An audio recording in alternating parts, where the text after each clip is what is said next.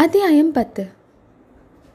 மங்கையர்கரசி அர்த்தராத்திரியில் அந்த புறத்துக்குள்ளே புகுந்த மாமல்லரின் காதிலே ஒலித்த யுத்த பேரிகையின் முழக்கமானது அந்த காஞ்சி நகரில் வாழ்ந்த லட்சக்கணக்கான மக்கள் காதிலும் ஒலித்தது. ஒவ்வொருவருக்கும் ஒவ்வொரு வித உணர்ச்சியை அந்த முழக்கம் உண்டாக்கிற்று. அந்த நடுநிசை வேளையில் காஞ்சி அரண்மனையைச் சேர்ந்த நந்தவனத்தில் பிராயம் முதிர்ந்த ஒரு மனிதரும் கட்டழகியான ஒரு இளம் பெண்ணும் தனிமையாக உலாவிக் கொண்டிருந்தார்கள்.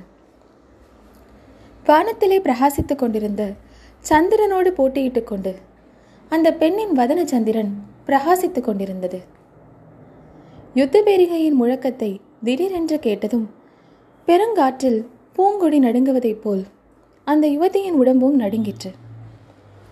பீதி நிறைந்த குரலில் அப்பா இது என்ன ஓசை? என்று கேட்டுக்கொண்டே அந்த பேதை பெண் தன் தந்தையை கட்டிக்கொண்டாள். குழந்தாய் யுத்த பேரிகை முழங்குகிறது. நான் உன்னிடம் விடைபெற வேண்டிய சமயமும் நெருங்கிவிட்டது என்று அந்த பெரியவர் கூறினார். நிலா வெளிச்சத்தில் சற்று உற்று பார்த்தால் அந்த இருவரையும் நாம் ஏற்கனவே பார்த்திருக்கிறோம் என்பதும் நினைவுக்கு வரும். ஆம் அன்று பகலில் ஏகாம்பரேஸ்வரர் சந்நிதியில் புருஷர்களின் கோஷ்டியிலே அந்த பெரியவரும் பெண்களின் வரிசையிலே அந்த இள நங்கையும் நின்று கொண்டிருக்கவில்லையா? அந்த பெண்ணின் முகத்திலே அப்போது ததும்பிய பரவசமான பக்தி பாவத்தைக் கண்டு நாம் வியக்கவில்லையா? அவ்விருவரும் கொடும்பாலூர் சோழ வம்சத்தைச் சேர்ந்த செம்பியன் வளவனும் அவனுடைய செல்வத் திருமகளுமே ஆவர்.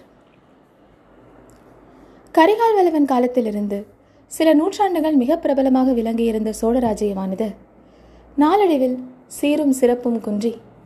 தெற்கே பாண்டியர்களாலும் வடக்கே பல்லவர்களாலும் நெருக்கப்பட்டு மிக்க க்ஷீண நிலையை அடைந்ததோடு சோழ வம்சமும் இரண்டு மூன்று கிளைகளாக பிரிந்து போயிருந்தது. உறையூரில் நிலை பெற்ற சோழ வம்சத்து மன்னர்கள் ஒரு சிறு ராஜ்யத்துக்கு உரியவர்களாக இருந்தார்கள்.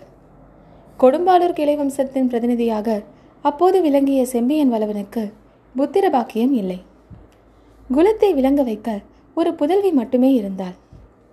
அந்த அருமை குமாரிக்கு மங்கையர்க்கரசி என்ற செல்வ பெயரை செம்பியன் வளவன் சூட்டினான். ஆசை காரணமாக தகப்பன் சூட்டிய பெயர். என்றாலும் பெண்ணை பார்த்தவர்கள் அனைவரும் இத்தகைய பெண்ணுக்கு இந்த பெயரே தகும் என்றார்கள். அப்படி தேக சௌந்தரியத்திலும் குண சௌந்தரியத்திலும் அவள் சிறந்து விளங்கினாள்.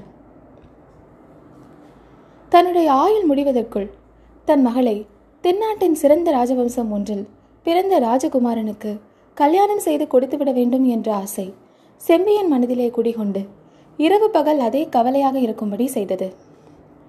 இந்த நிலையில் வாதாபி படையெடுப்பு சைனியத்தில் வந்து சேரும்படி தென்னாட்டு மன்னர் குலத்தினர் அனைவருக்கும் மாமல்லரிடமிருந்து ஓலை வந்ததைப் போல் அவனுக்கும் மனோரதம் நிறைவேறுவதற்கு இதுவே தருணம் என்று எண்ணி உற்சாகமடைந்தான். இந்த தள்ளாத பிராயத்தில் அவன் போருக்கு கிளம்பி வந்ததற்கு முக்கிய காரணம் காஞ்ச நகரில் அச்சமயம் பல தேசத்து ராஜகுமாரர்கள் கூடியிருப்பார்கள் என்றும் அவர்களில் யாருக்காவது மங்கையர்க்கரசியை மனம் புரிவிப்பது ஒருவேளை சாத்தியமாகலாம் என்றும் அவன் நம்பியதுதான். அப்பா உண்மையாகவே என்னை இங்கே விட்டுவிட்டு போகப் போகிறீர்களா? இந்த பெரிய அரண்மனையில் முன்பின் தெரியாதவர்களுக்கு மத்தியில் நான் எப்படி காலம் கழிப்பேன்? ஒருவேளை யுத்த களத்திலே தங்களுக்கு ஏதாவது நேர்ந்து விட்டால் என் கதை என்ன ஆவது? என்று புலம்பினாள் செம்மையன் குமாரி மங்கையர்கரசி குழந்தாய் நமது குலதெய்வமான முருகப்பெருமான் உன்னை காப்பதற்கு இருக்கும்போது நீ ஏன் கவலைப்பட வேண்டும்? எந்த பெருமானுடைய வேலாயுதமானது மலையை பொடியாக்கியதோ கடல் நீரை வற்றச் செய்ததோ சூரனை விதைத்ததோ பானுகோபனை சம்ஹரித்ததோ தேவர்களுக்கு அபய பிரதானம் அளித்ததோ? அத்தகைய வெற்றிவேல் உனக்கு என்றும் துணையாக இருக்கும். குழந்தாய் நீ கொஞ்சமும் அதேரியப்படாமல் எனக்கு விடை கொடுக்க வேண்டும் என்று செம்பியன் கூறியதை கேட்ட மங்கையர்க்கரசி மெய் சிலிர்த்து பரவச நிலை அடைந்து நின்றாள். அவளுடைய பக்தி பரவச நிலையை தெரிந்து கொள்ளாத தந்தை அம்மா வேலும் மயிலும் உனக்கு துணையாக இருப்பதோடு மாமல்ல சக்கரவர்த்தியின் தாயார் மகேந்திர பல்லவரின் பட்ட மகிழ்ச்சி. புவன மகாதேவியும் உனக்கு ஆதரவாக இருப்பார். உன்னை தன் சொந்த மகளைப் போல் பாதுகாத்து வருவதாக எனக்கு வாக்கு தந்திருக்கிறார். நீ உன் அன்னையை இளம் பிராயத்திலே இழந்து விட்டாய். புவன மகாதேவிக்கோ சொந்த புதல்வு கிடையாது. உன்னை தன் கண்மணியைப் போல் பாதுகாத்து தருவதாக என்னிடம் உறுதி கூறியிருக்கிறார். அதனால் என் செல்வ மகளே நீ சிறிதும் கவலைப்பட வேண்டாம். போர்க்களத்துக்கு போக எனக்கு தைரியமாக அனுமதி கொடு என்றான். இதற்கும் மங்கையர்க்கரசி மறுமொழி கூறாமல் மௌனமாக நிற்கவே செம்பியன் வளவன் இன்னும் சொல்லத் தொடங்கினான். மகளே நீ பால்மனம் மாறாத பச்சை குழந்தையாக இருந்தபோது ஒரு பெரியவர் நமது வீட்டுக்கு வந்தார்.